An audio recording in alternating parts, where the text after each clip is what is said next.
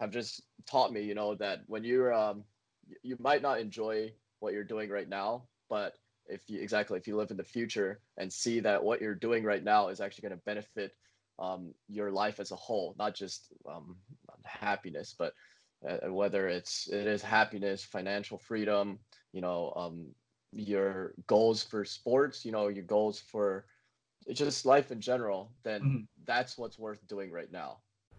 This episode of the Smart Athlete Podcast is brought to you by Solpre, skincare for athletes. Whether you're in the gym, on the mats, on the road, or in the pool, we protect your skin so you're more comfortable in your own body. To learn more, go to solpre.com. Today on the show, my guest is currently a competitive amateur triathlete. At one time, he had hopes of being an Olympic swimmer, and we're definitely going to get into that. Um, as far as I know, he is currently an avionics engineer at General Atomics. Welcome to the show, Brightful Sun. Nice to meet you. So, triathlon now, swimming before. Did you have you already been in the pool today? Uh, I have not, but I have plans on going to the pool right after this. So. Oh, okay, okay, okay. I, I are you feeling the guilt like I need to get in the yeah. water? I need to get in the water. Just a little bit, yeah. So I actually uh, slept in a little bit and uh, didn't get into the pool even though I was supposed to this morning. So I was feeling really bad, and uh, I kind of kind of almost forgot about the uh, this podcast until a couple hours ago, and then I'm like, oh, I have to push back the swim even more. You know, the, the guilt's just kicking in.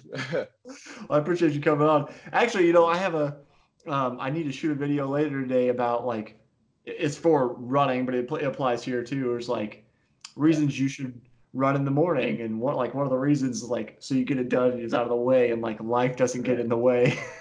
yeah. and I always found that um, that like what I just forgot the word the like impending sense of doom like oh, yeah. closes in on me the later the day it gets when I haven't got right. things done. Right. It, it applies for both, uh, you know, your work, academics, and sports. Just like you always, and I'm the worst procrastinator of all time. no matter for what, doesn't matter if I'm uh, studying for an exam or I have a, a race coming up. You know, I'm waiting until the last minute. But you know, as long as you get it done. So that's that's my philosophy. I guess so. You know, but like like where like this is something that's always it's always curious to me because like sometimes I'll procrastinate about something, and other times I'm like right on it, but I'm not quite sure what you know what it is that differentiates it. Like, do you, do you know like do you have any idea where that comes from? Like what like why procrastinate versus just getting out of the way since you know you need to do it. You know. Yeah, I mean it just it all depends. For me, it's uh, it depends on the difficulty of the task at hand. Uh, first of all, and then uh, secondly, just how motivated I am. Mm-hmm. You know, and um, I think that motivation for um, anything in life is, is is pretty is very important, and doesn't matter whether you're doing sports or academics. You know, if you're not motivated, even if you, you you're um your grade is on the line, like your GPA, you're gonna you're not gonna want to do it until the last minute. Then you're like, okay, I guess I do kind of care about this, so yeah. I have to do it. You know. Whereas if I have a A race coming up, you know, and um, I really want to do well at this race, mm-hmm. and um, I have you know I have my friends supporting me. I have uh, training that I need to complete to make sure that I do well at this race. I'm gonna stick by my schedule and uh, try to get as many workouts done at the exact time that I have them scheduled. Mm-hmm. So, um, you know, there a lot of the races uh, when you're doing like a regional race that you don't care about too much, you're just doing it to see how where you're at.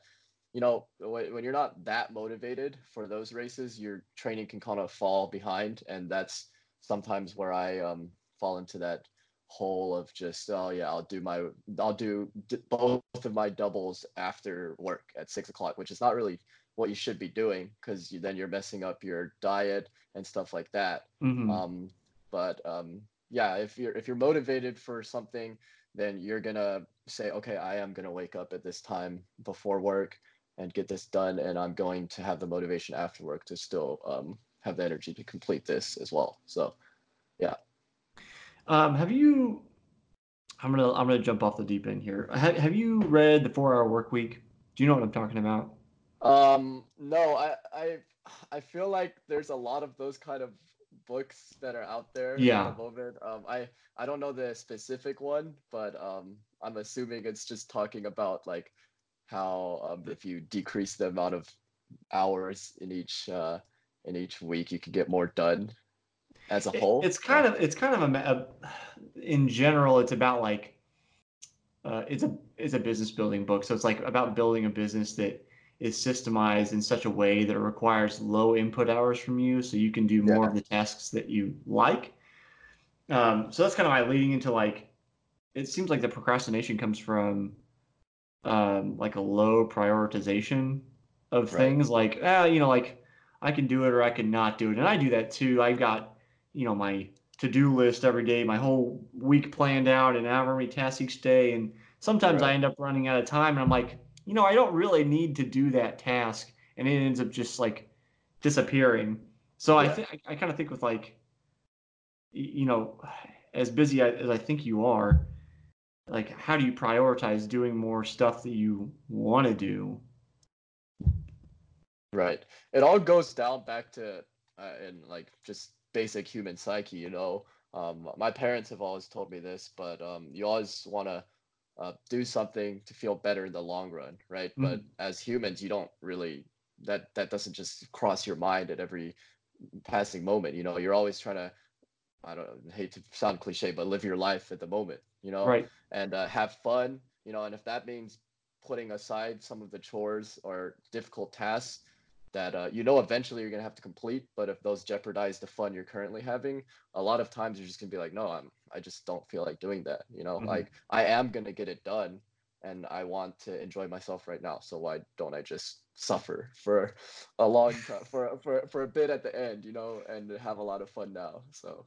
Yeah. well it's like I'm- it's a bad mentality, but it's just it's it's it's difficult to it's difficult to put aside that and actually get stuff done. But that's what I was saying. When you're motivated to do something, that's when you're more likely to actually perform those tasks. So Well, it seems like, and I think you kind of touched on it. It seems like a lot of people live. I, I have a hard time living in the future. Like I'm, I'm pretty good at delaying gratification. Like let's do the suffering now, and I'll reap the rewards later. But I have a hard time actually enjoying the rewards right now that I, you know, worked for previously. I'm always like Right. always future focused. It seems like you found some kind of balance between like Mhm.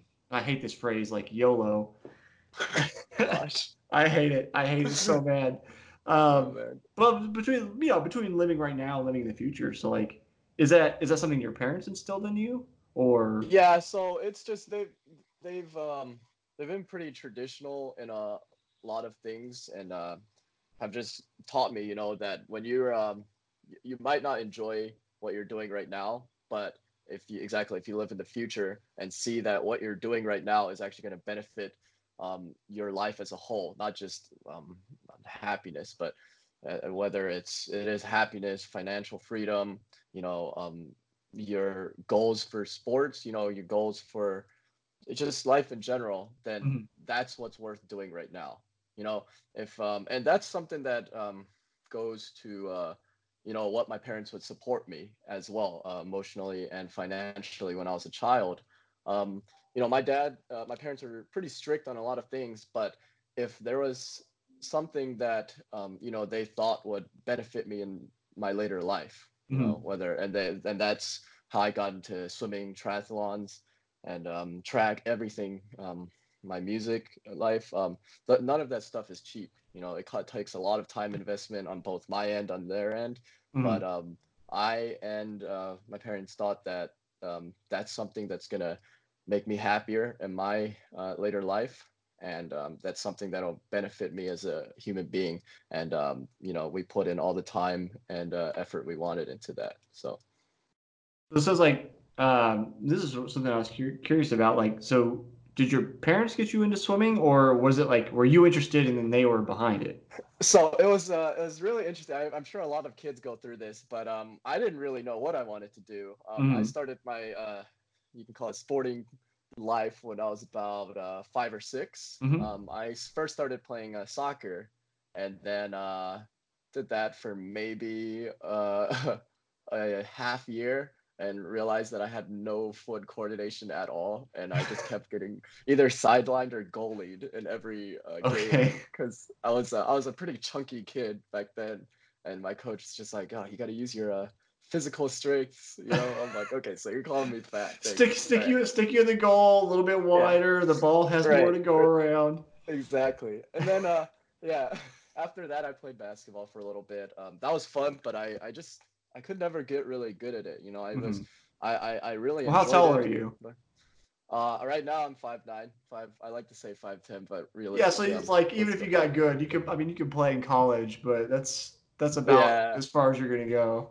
Right, right. Um, and uh, my parents pretty much knew that too. My my dad is, I think he's five four, five five, and he's the tallest person besides me in the family. So, Okay. Um, yeah. Well, I, I knew I was going nowhere with that, but that was fun. And then after that, um, I uh, I tried a couple more sports. I dug my toe, I dipped my toes into basically every sport that was available. But eventually, I found swimming when I was seven, eight years old, and um, This seems like a lot of sports to go through by the time you're seven.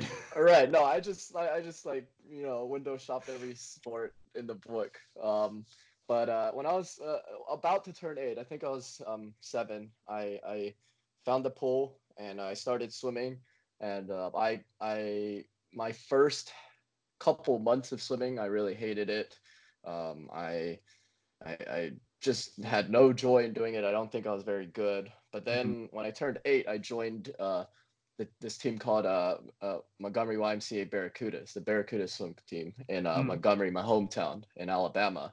And um, I just my my progress exploded from there. I went from not being able to swim at all to uh, breaking team records in a matter of uh, six or seven months Mhm. um, to qualifying for regionals and southeastern championships in uh, Nashville. It was held every year, Mhm. and uh, by the time I was, um, I'd say eleven or twelve, um, uh, at the time, I I realized this was something that I was number one, I was good at, and two, I actually did thoroughly enjoy, and um, uh, you know that put me into a whole like uh, uh, up until the point where I was twelve, um, I was just doing it just really to stay in shape. Um, you know, more so my parents being like, "Oh yeah, you need to not look like you did when you were six or seven. So uh, Your it just- parents were calling you fat instead instead of oh staying yeah, in the no, pool. I, it was it was bad, but um, you know, uh, it was it, it. So when I was twelve, about to turn thirteen, it transitioned from me just staying in shape uh, Mhm. to the point where I was this was gonna potentially be what I would strive to do. You know, when I was 13, I was like, okay, my goal is to go to the Olympics, right? Um, and um, I still kept improving after I was 12, 13. Um, I made a couple of uh, national cut times, national standard times, completed in uh, uh, Y nationals when I was 14, and then uh, uh, qualified for some uh, junior uh, uh, junior Olympic national qualifying times and I was like, okay, this is it. Like, I, if I keep up with this, um, I, I could make it, you know. Mhm. And uh, at this time, 14, 15, um, it was it was rough. You know, I was going to uh, uh, to high school, and I was swimming on average probably 11, 12 times a week. Some day, some weeks. Um, Mhm. and that obviously that entails waking up at 3:45, 4 a.m. Monday, Wednesday, Fridays, um, which uh, I certainly didn't enjoy. But you know, that's going back to the motivation part. If I wasn't motivated, I would not do that. You know, Right. I wanted my goal, and swimming is one of those sports. Um, I've done a lot of every competitive sport I've done uh, up until this point. It's just you know you're putting in so much work, and you're getting potentially nothing in return uh, as Right. far as pr- progression. You know, and um, I'll talk about it later, but especially in track, even more so because it's just even more compacted the Mhm. race times. But um, you know, in swimming, I I practiced that many hours a week, and um, I was slowly, slowly progressing towards that goal. Um, but yeah, uh, after my junior, senior year, I kind of hit a wall. I got really close to Olympic trial standard times, uh, but I just could not. I could not get past it, and uh, I was literally at the same times. I was a breaststroker, 100, 200 breaststroker, Okay. and uh, I think I held the same time for two years straight, um, exactly the same time. And I was putting in more and more training each week. I got uh, like my coach was amazing. We had two or three head coaches that were just um, holding in my technique, and it's not like I was, um, you know, I was getting weak or anything. I was, if anything, my my muscle mass was was getting stronger. Um, I was I had more endurance. It just, mm-hmm. you know, some things I just I could not get faster, and um, that's when I stopped swimming before I went to college because you know I'm I didn't I wanted to focus um, my uh, I wanted to focus on something else because um, I was getting really upset with uh, my progress up until that point. So yeah, but uh, well, you know it's a long progression. So so you I mean you hit that wall and you're you're stuck there. And I know I've talked to um, like collegiate level swim coaches, and you know they're talking about like like when I started swimming, I started swimming in college because I too hated the pool when I was little and just avoided it like the plague.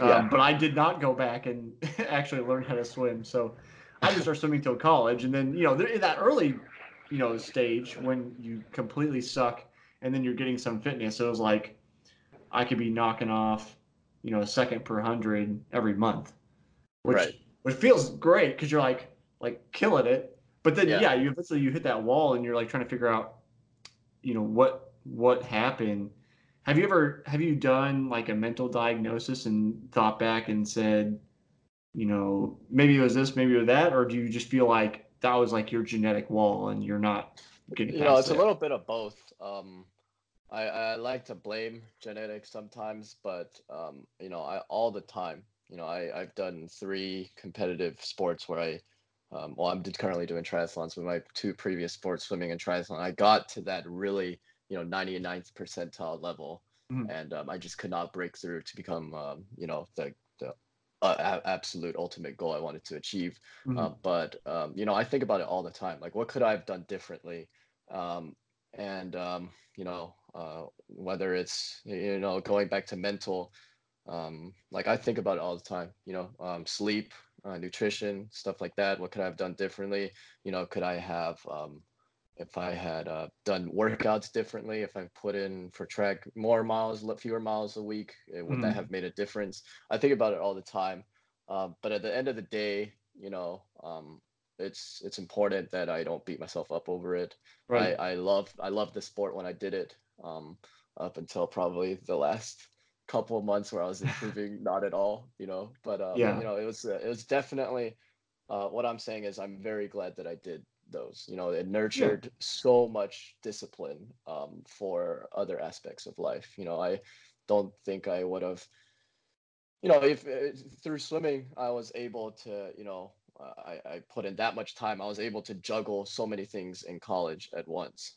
You know, I I, I basically had no free time uh, in high school and in days where so many people were struggling over finals or you know where you had to go to class and then do this event and then this sport you know it's very I, I didn't get really stressed out over those things because i had so much experience and exposure to um, basically having my whole day occupied since uh, uh, from an early age so mm-hmm. it's awesome that all is exposed to that so yeah one of the things that I, it just stuck in my mind so much about my my talk with chris um, is that you know he, i've had my own kind of struggles with like you know I, I wanted to be a professional triathlete and i'm just just not fast enough, especially in the swimming aspect. Yeah. Um, it's like. You can get close, you know, going to these. They're called elite development races, if you know what I'm talking about, yeah, where right, top right. three progress, and it's like one year I was 30th and I made a bunch of progress, and then the next year I was a minute and a half faster. It's a sprint race, improved mm-hmm. in each oh, three disciplines, still 30th.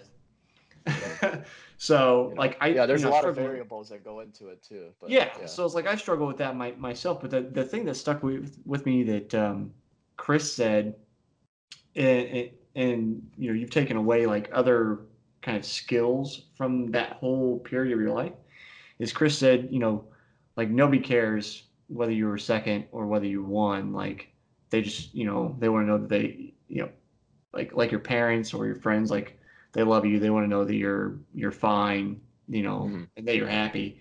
So it's like I think I still struggle with a little bit, but it's it's good to see like somebody like you, like you know, you are even closer, but taking away those kind of intangible goal lessons from right. that when really like chris said it, you know even if you won olympic gold you know what do you do after that Yeah, are you, are you a better next? human? I, uh, not in my opinion. You're not a better human. You just you've Right. attained that goal and you're you're self fulfilled.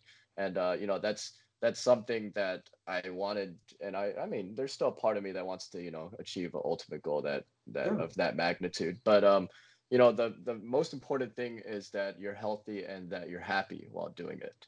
You know, because um, if you win Olympic gold, sure you'll have some fame you're not a better person because of it but if you're happy while doing that you get that self-fulfillment and Mhm. you know that you're you're, you're benefiting your life for it you know and that's what matters and but now that i do triathlons um i'm combining my strengths in uh, swimming and running from the past and i'm happy while doing it you know Mhm. i uh there's no there's no point during the day where i'm like oh you know okay there's no point in uh, overall week. You know, I have to reword that a little bit. Where I'm like, I really just don't want to do triathlons. You know, Mhm. but oh, the the overall uh, standard or you know mindset for me is I love doing this. You know, Right. there there's times in the morning when it's 4 a.m. and my alarm goes off to hit the the pool where I'm like, gosh, why am I doing this? You know, but at the end of the day, you finish the workout. Especially, I find for swimming after that morning, you're like, oh wow, half of my day uh, workouts are completed, and um, I'm working towards this goal, and I love doing it. So, um, and it's it's just it's good that I was able to uh, have an exposure uh, to swimming and running beforehand, Mhm. um, and it just served as the basis to uh, be the best tri- triathlete that I can be for myself. So. So you, I mean, you went through burnout. I think you mentioned with with swimming and through high school. Like, how do you avoid burnout now, especially as you're? It sounds like you're doing two a days with Yeah, triathlon. So I on mean, average, right? yeah. So I mean, that, I've gone through that schedule um, for several years, and I, I backed off because it just it got to be a little bit much for me. Everybody else, Right. Everybody has different tolerances. Like there are pros that do 20, 25 hours a week and you know tolerate it, but uh, you know, how, how do you avoid the burnout now, juggling all three sports and, uh, you know, probably putting in a significant amount of hours? Right. Uh, so I'd just like to preface it by saying I'm not putting in anywhere near 25, 20, 25 hours. I'd probably Right. put in 15, something Yeah. in that area, But I mean, know, that's where, still, that's, that's yeah. still substantial for somebody with a full-time job. I mean, the pros Right. can do it because that is their job.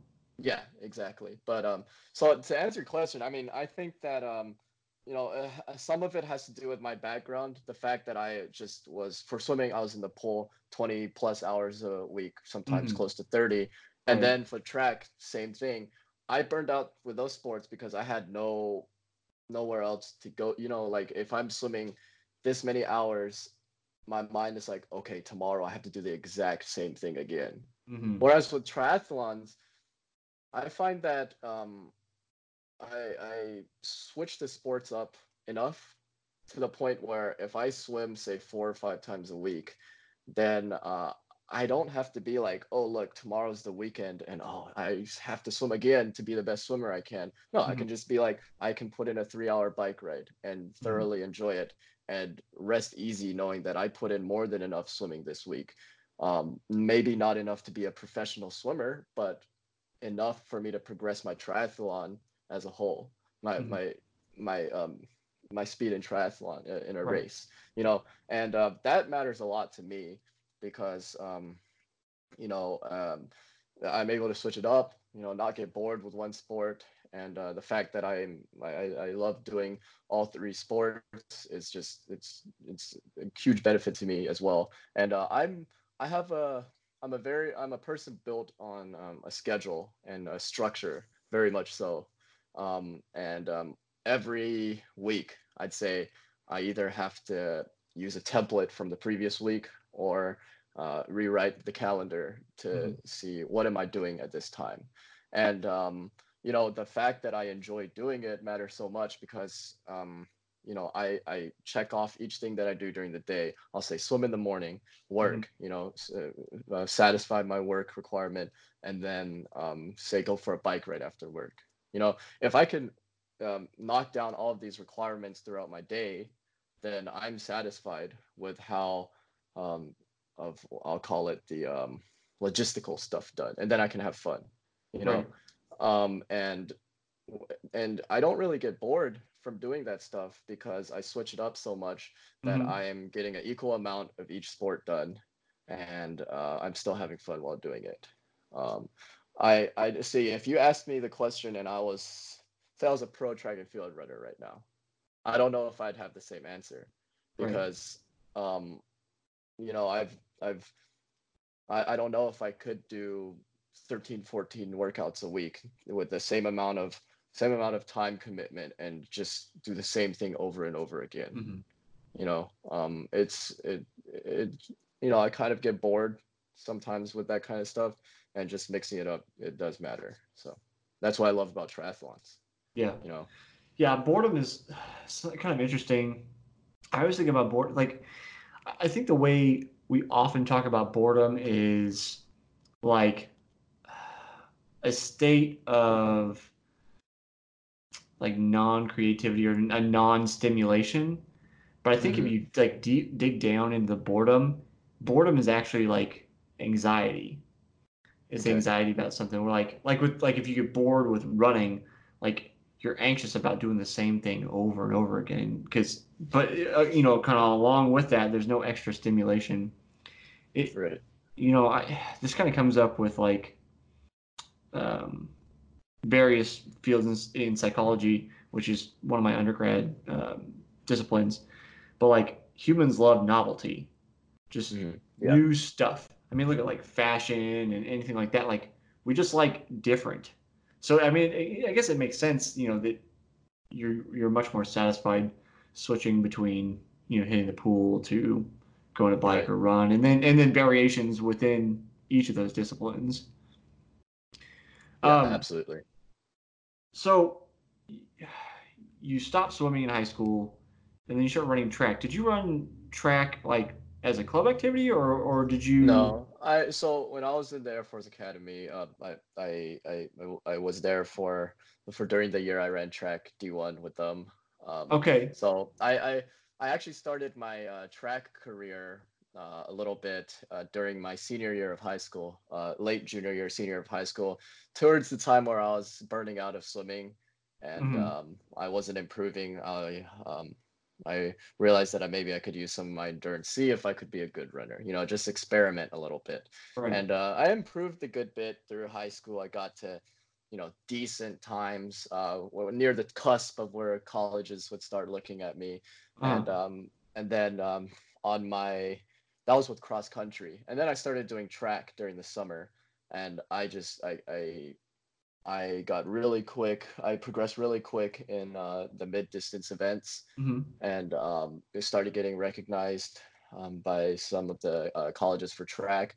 Um, uh, and um, I applied uh, to go to university at uh, Air Force Academy, and um, also spoke to the coach there. Um, and he was interested. Uh, ran with them uh, when I joined, and um, got uh, got put on the team. And I was an 800, 1600 meter runner there for a little bit. But the same thing with swimming. You know, I uh, I just um, I couldn't improve past a certain point. I got to the 99th percentile and just um, burned out after a little while. And uh, track was really hard on me. Um, swimming, you know, I uh, is it's really hard to get injured in swimming, even as a professional. Um, just it's a low impact sport, Mhm. virtually no impact sport. Uh, track was different on me.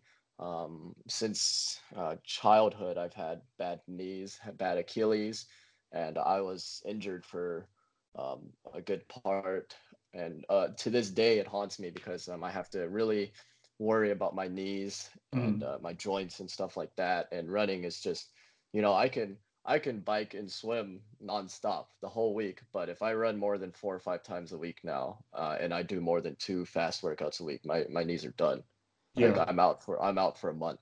You know, if I'm not smart about my running, and um, I'd be you know, curious to see some video of you running and see if see if how, like how your form is. I would think being an 806 like a high level 800 1600 runner, you'd have pretty good form, but yeah, I'd be curious to see that and see if we could diagnose maybe what's going on Right. with you. there's a little bit of stuff um in my uh, based on you know visits to the doctor and Uh-huh. um you know uh, podiatrist things like that there's a little bit of genetics going on you know my Okay. form based on based on my coaches um uh, in the past and present uh, my form is decent um, i Mhm. have a good uh, he, uh, foot strike good uh, arm movement but uh, from genetics, um, my my right Achilles tendon is actually a bit shorter than my left Okay. Achilles, and uh, it causes severe strain on my IT band all the way to my LCL. All of that stuff is affected because of my uh, Yeah, I I mean the whole system. The One one thing that I think that's something people underestimate is like one thing gets out of line, and if you Yeah. don't take care of that, and in your case, like you, you can't take care of it. It just it is what it is. But like Right. if you don't take care of it, it starts to affect the whole chain all the way up. Exactly. Yeah. And it started off just like affecting my heel and Achilles a little bit. And uh, I kind of just dealt with it through college. And then, but eventually, um, you know, I got to the point where I finally actually injured my LCL a little bit um, Mm, after I graduated and was off running for the most part for the whole, um, probably from December all the way to April, May, which was really it was a bad time for me because you know that's that's 33% of my sport gone for triathlons. But um you know um and I, I definitely lost a bit of fitness as a whole from that. Um, but you know I I see that looking back you know this go back goes back to the mental uh, thinking positively on things. You know it's it wasn't the worst injury I could have had. It wasn't a career sport ending in just uh, injury and um you know I'm a lot smarter now because of it in college and high school when I ran I, uh, you know, I warmed up, but um, kind of ignored some of the coach advice that Mhm. all dumb amateurs uh, ignore about um, not cooling down properly, not stretching, you yeah. know, not icing. You know, I never did that kind of stuff, but now uh, I I am I am a stickler about everything stretching, warming down, cooling down. You know, even to the point of eating right, um, about nutrition and stuff that it could affect it. You know, so um, I see that as a learning uh, learning event, and Mhm. um, hopefully now that you know um, as my body gets older and more prone to injury, then um, you know that learning experience can prevent me from having an actual like catastrophic inju- injury that uh, ruins my entire sport. So So I mean, what? Here's something maybe if you could talk to that like high school you, like what do you say to that kid to convince him to do what you're doing now? yeah, um, you know, uh, I was extremely stubborn as a high schooler and still am now, so I have no guarantees that he would listen to future me. But uh, I'd I'd tell him to just because the coaches, uh, assuming he's he or she's a good coach, they they have lived through that experience. Uh, for through their athletes and perhaps themselves as well. You know, some of them are swimmers, some of them are uh, ex-track athletes themselves, and they know what they're talking about. And you know, as a as a high schooler, um, and even uh, in college, like you just want to get better. You know, Mhm. you just want to keep getting faster, and you see stretching, you know, cooling down, warming up. That's a waste of time, right? Like, how is this making me faster? It's not. It's just wasting my time. Like, I already put in my five hours in the pool today. I'm just gonna go home and play video games or talk to my friends now. I don't have time to stretch. Like, Mhm. and um, I'd I'd tell you know I'd give uh, high school me just you know a collage of my injur- injuries that I've experienced over the years from not doing so. You know, and um, hopefully that's enough um, to convince previous me to be like, okay, I'll put in the literal 20 minutes more each day Mhm. to actually listen to the coach's advice. You know, the age old advice to stretch. You know, uh, do smart stuff. You know, don't just sprint your warm out, your cool down and then be done. Mhm. You know, which um, you know I did way too many times, and uh, especially with running, um, not listening to the coach uh, for post pre workout stuff. Um, you know, having a little bit too much fun in college, not sleeping on time. All of that stuff plays a role in getting injured. Mhm. And um, you know, I I'd hope that um, I, I I know I'm more intelligent about that stuff now, but um, I feel like if um, younger me saw what could happen and the bad things that could happen to your body by not listening to it, um, that he would change his mind. But yeah, That's a great answer, man. It's like it's so dumb. You know, you get older, you have different experiences, you have different perspective. It's just like, you know, you, people say it all the time, and you may have heard your parents say it. I'm sure my parents, and then you know, people that are our age when we were younger, like say, like if we're 15 and they're like I'm 30 now, right, saying the same thing. It's like, oh, if, if I just knew now then like yeah. but it's like how do you you know how do you transfer that down and actually convince that kid get in their right. head so that's yeah. no that's a great answer um so uh, kind of before we were recording and talking you were talking about being at auburn and then being at georgia tech and you just mentioned being at the air force could, could you give me a timeline of yeah. all of these, so these it, transfers? It's kind of, it, yeah, it's kind of um, there's a lot of uh, different places going around. So yeah, uh, yeah, I graduated uh, high school um 20, 2012.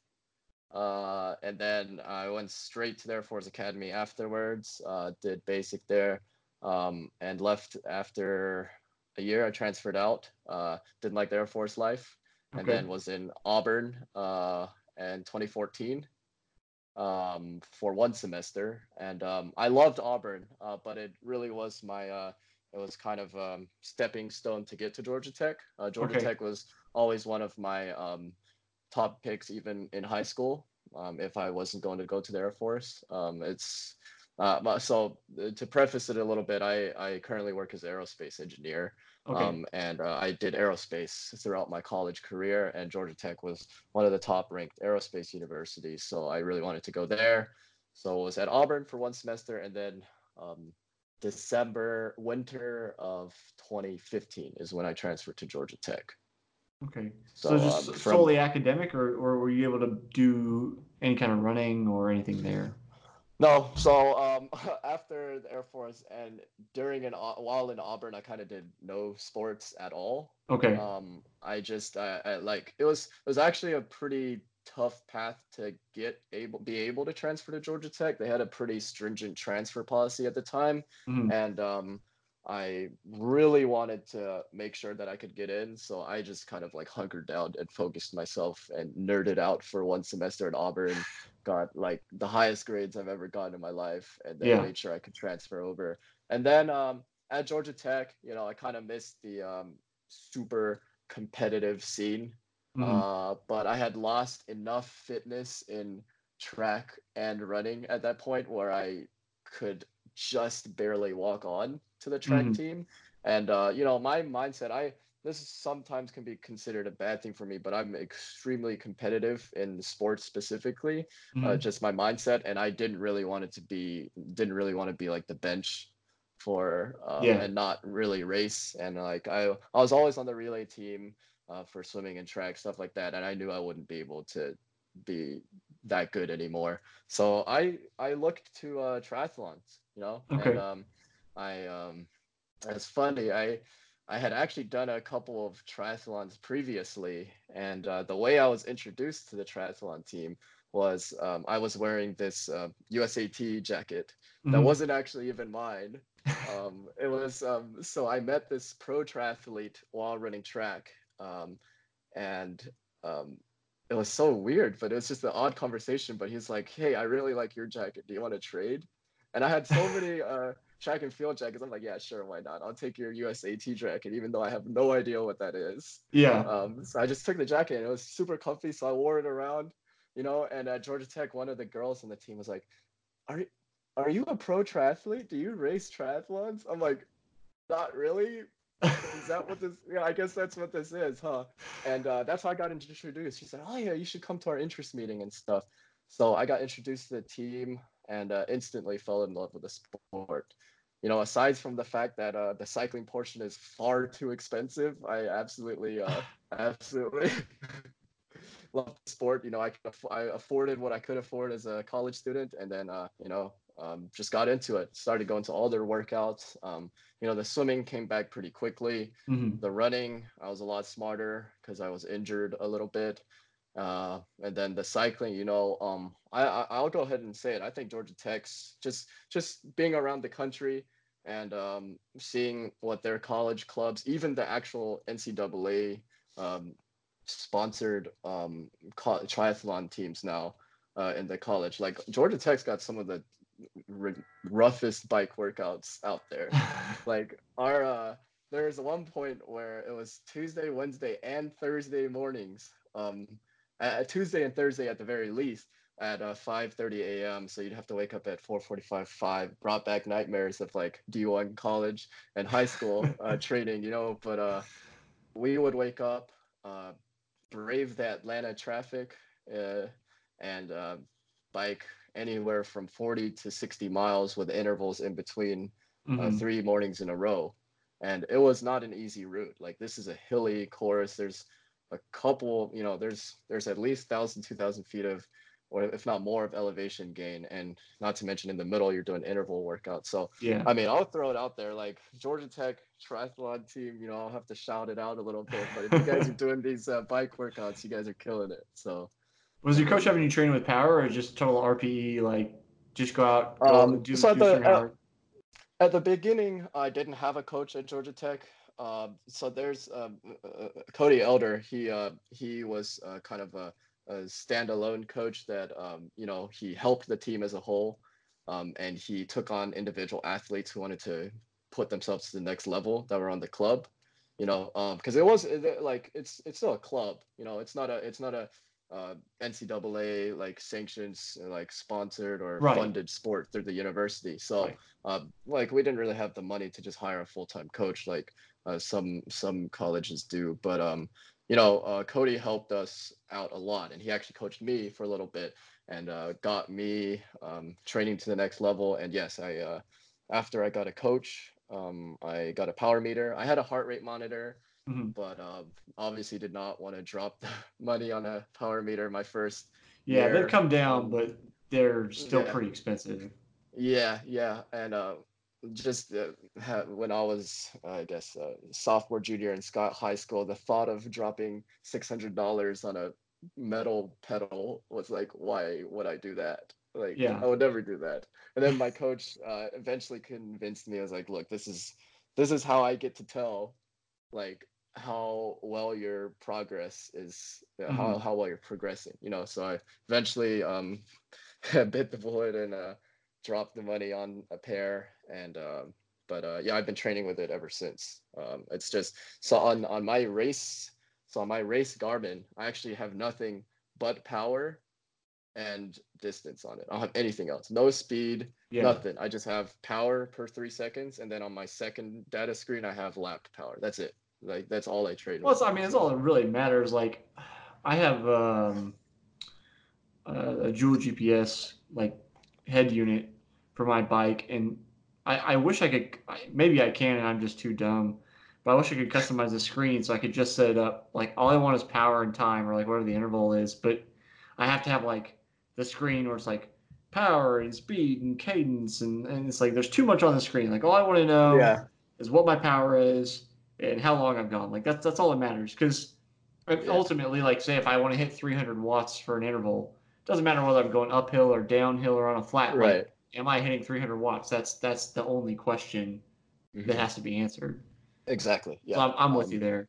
Yeah, especially for triathlons, you know, it's so important to maintain that consistent power. Yeah. Um, you know, especially when you're considering that you have to run afterwards, and um, you know, um, and uh, putting putting some and not absolutely destroying yourself on a hill. You know, um, it's just important to keep track of. So I think you know if you don't if you don't have a power meter, you can absolutely get stuff done. You know, heart rate's still a great Mhm. measure of um like I if, if for the for anyone who's watching this and doesn't want to buy power meter, you absolutely do not have to. You know, it's just a great tool for um, determining, you know, uh, over, uh, over a course of time whether your power has increased. You know, if you're uh, if you're more efficient on the bike, and um, you know, it's just that you know that's that small benefit where you can see how efficient you're being. But Mhm. um, for me, it's it's it's become part of my daily biking. You know, just routine, just looking at my power stuff. Yeah. So I'm kind of curious. Like, Chris had his reasons, um, and obviously I have my own genetic limitations. At least I think that's what it is. I mean, given how competitive you are, did you ever have, or do you have, I mean, aspirations of racing in the pro field, regardless of making a living from it, but just you know taking that Right. step to the next level? Um, yeah, I'll say it. Yes, I do. Um, I, I, uh, you know, I, I respect Chris so much because he wants to be, um, you know, he, uh, he's always said, I, I didn't take my pro card because you know I want to be able to compete at the top level Mhm. and not just say have the figure I'm a pro. You know, because there is some kind of uh, there there's um, things that you give up being a pro athlete. You know, as Mhm. well. And um, I I'm kind of in the same book. You know, um, like I I'm very competitive, but most of that competitiveness is for myself.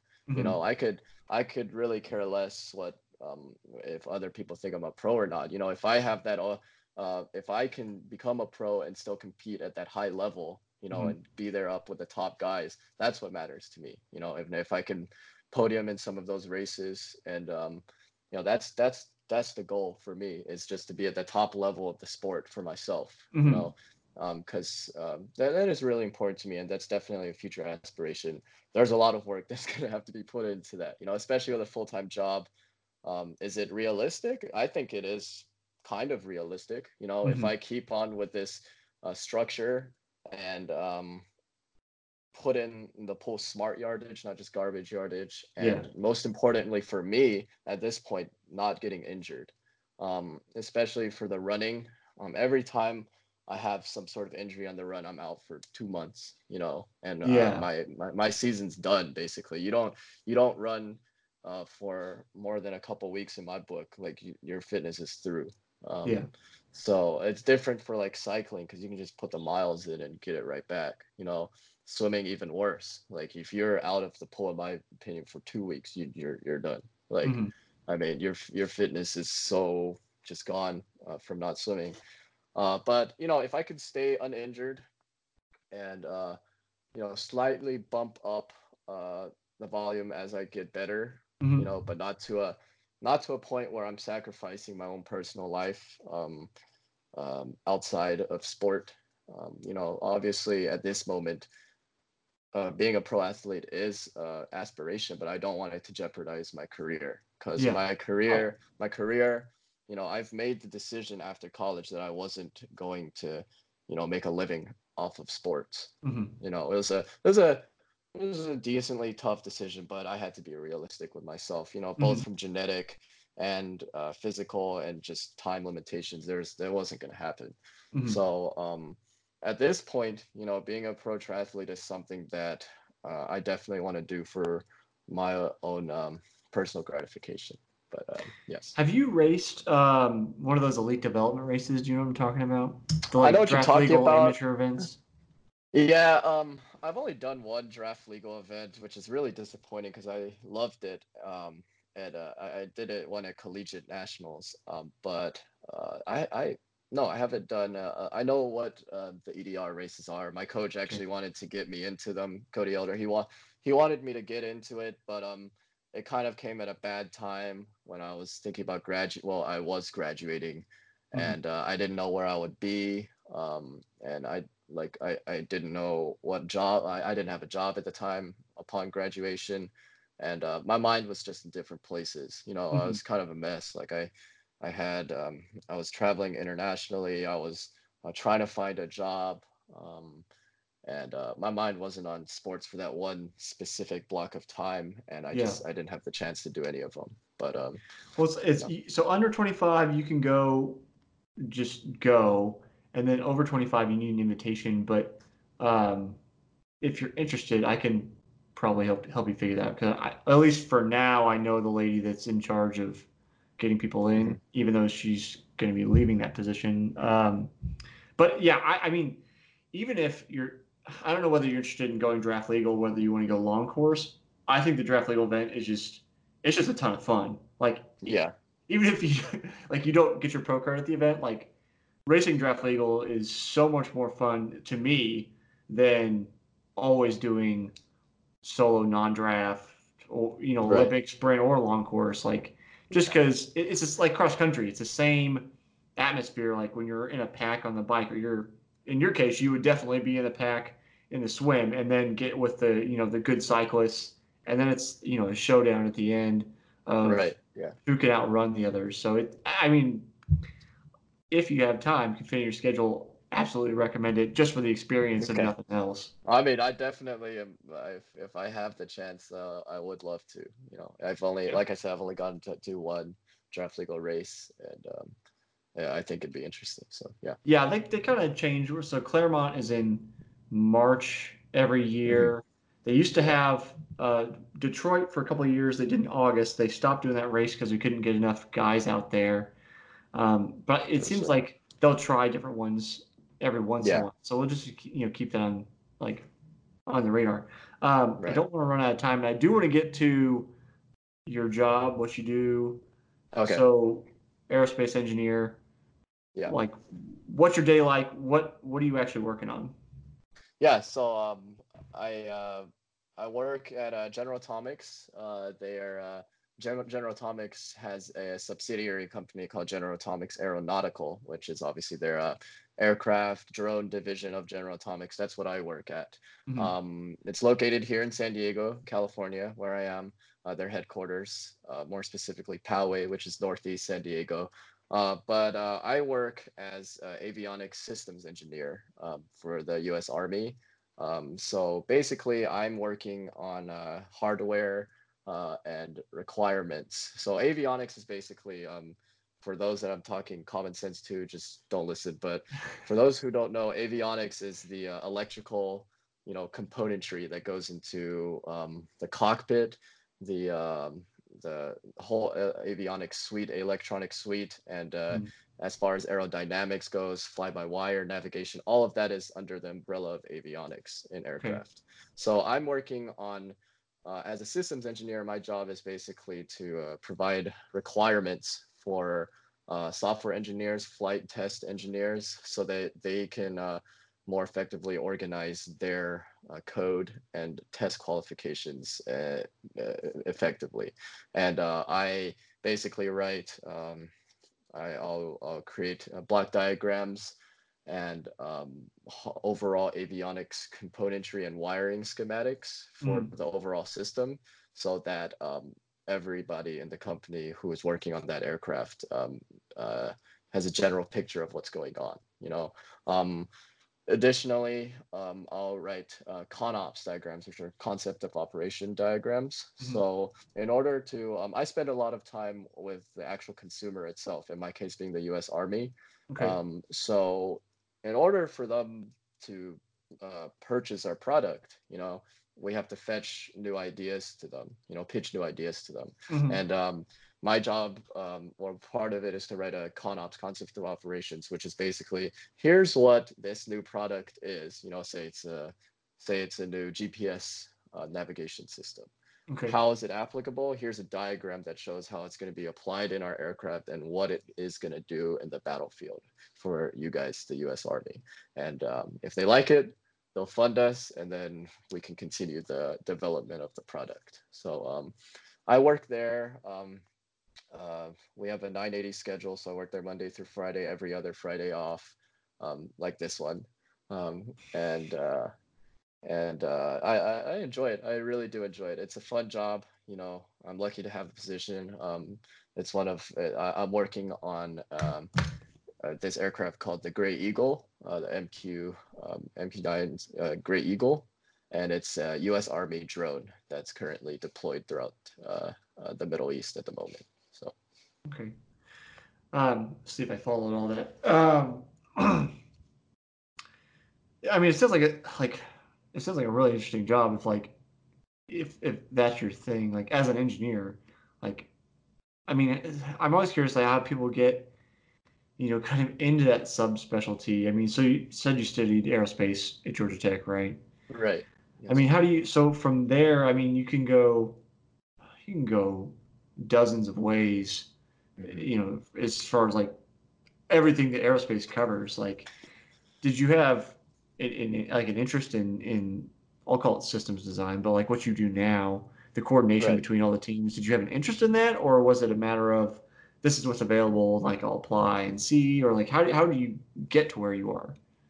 So um, that's a good question. Systems engineering is usually um, designated to more senior engineers, and obviously I'm the most junior engineer you, can be, you know. Mm-hmm. Um, but um, systems engineer is definitely something that I wanted to do graduating college. Um, I specifically applied for this job. To be honest, I didn't think I'd get it because I thought systems engineering was basically, uh, like I said, limited to senior engineers. Uh-huh. But um, it's um, systems engineering was very interesting to me because I like, uh, you know, as much as I like working on the componentry, uh, specific, you know, like uh, design aspects of aircraft. Mhm. Um, I also another interest of mine is, you know, coming up with strategic planning, and um, I, I like talking to people. So um, systems engineering is the most um, people, I guess. I don't know, just uh, talking to the consumer. You, you get a lot of that experience and then um, you know and understanding the overall scope of the uh, project as a whole those things matter to me a lot when uh, working on a project for example um, on our aircraft at the moment and uh, we had two years of studying that at georgia tech my last two years we had two systems engineering courses and uh, they were I, i'd like to say they were by far two of my favorite courses that I studied. You know, I, I thoroughly enjoyed uh, working on the projects there uh, just because you got to apply all of the knowledge that you had learned previously, all of those, you know, the terrible thermodynamics, uh, like fluid dynamics, all those annoying subjects. Uh, you actually got to put them to use and you didn't think, why did I just, you know, fail all these exams to never Mhm. use them again? So, Yeah. um, but uh, you know, it, it applies everything together, and I think systems engineers the most. You know, it's some people. It's definitely not for everyone. If you like, you know, if you're super specific, if you like to know exactly how this uh, wire and what voltage goes into the other wire, Mhm. and how do you code this uh, software to for this specific part of the aircraft, it's not for you. Um, you know, it's a broad engineering where you understand everything Mhm. um, so that you can more effectively convey it to other engineers and make sure they work efficiently and the consumer itself. So that's those are some of the things I most like to do, and that's why I picked the job. So I'm kind of curious, like, since, since you're, as, as far as I understand it, since you're, you know, coordinating between all these teams and the and the customer and everything, are you predominantly working on, like, say, like we're making a better widget, so like we're making the GPS system more effective in X, Y, and Z ways, or do you also work on like g- getting feedback from you know the army in this case in terms of like, uh, like the use like UI and UX, like do you Yeah. do you work on that stuff with them as well? Yeah, so it's it's um basically everything that is either complained or suggested uh, to us in any any aspect is is what um, I'm I will be working on. So if the ar- something as simple as we don't the army being like we don't like where this GPS system is placed, I will uh, convey that, write a new requirement, um, send it to flight test, see if that uh, object can be placed there or if it's Mhm. completely not okay. See if software can recode for the new configuration or something as you know even if software is like no this can't be done or if they send something specific to be for me to convey to the army then i'll also be the middleman to do that basically any communication that goes from um, from the higher ups basically the army all the way to the low level you know not low low level not being like bad low level being specific Mhm. uh, like the software guys um, th- I, I i'm basically communicating everything between them okay. and uh, anything that is that I can uh, do in an engineering sense, um, I will perform and then send to uh, its respective um, department to ensure that it's it can be uh, it can be applied to the system. Okay. Okay. I think I have to be a little mindful of your time so you're not late for your swim. Um, you've seen a couple episodes, uh, so you know I, I, we could probably go on for another half hour. Like Yeah. I've got things I didn't get to, but I'll, maybe I'll have to have, have you on for another day. Um, so as I ask everybody, like you've seen the episodes, so you know I'm going to ask you. Um, I like this. Just this is an encompassing question because everybody eats, so it's like it's always interesting, like what everybody says. If you can only choose one food to eat for recovery for the rest of your life, what do you Oh choose? gosh. Okay. Um, man, that's a hard one. Um, it's uh, for recovery. Yeah. I I just say peanut butter. Man, I love peanut butter. If just, I could just add straight, you're just like dip your finger in the jar and just yeah, you know what? Like I'll just go for it. You know, if it's one food, you know, if it was a food where I could like add stuff to it, I'd say something else. But if it's just one ingredient, of It could be anything. I'd mean, like, like uh, I don't know if you know Todd. He said peanut butter and jelly, or like Chris likes tacos. So Okay. I mean, you could add stuff to it. But okay, so I guess that answer is a little odd. I don't, I don't mean like if I had could eat a whole like dinner, I just only eat peanut just butter. eat a jar No, of peanut butter. yeah. Um, man, I would probably go with um. Oh man.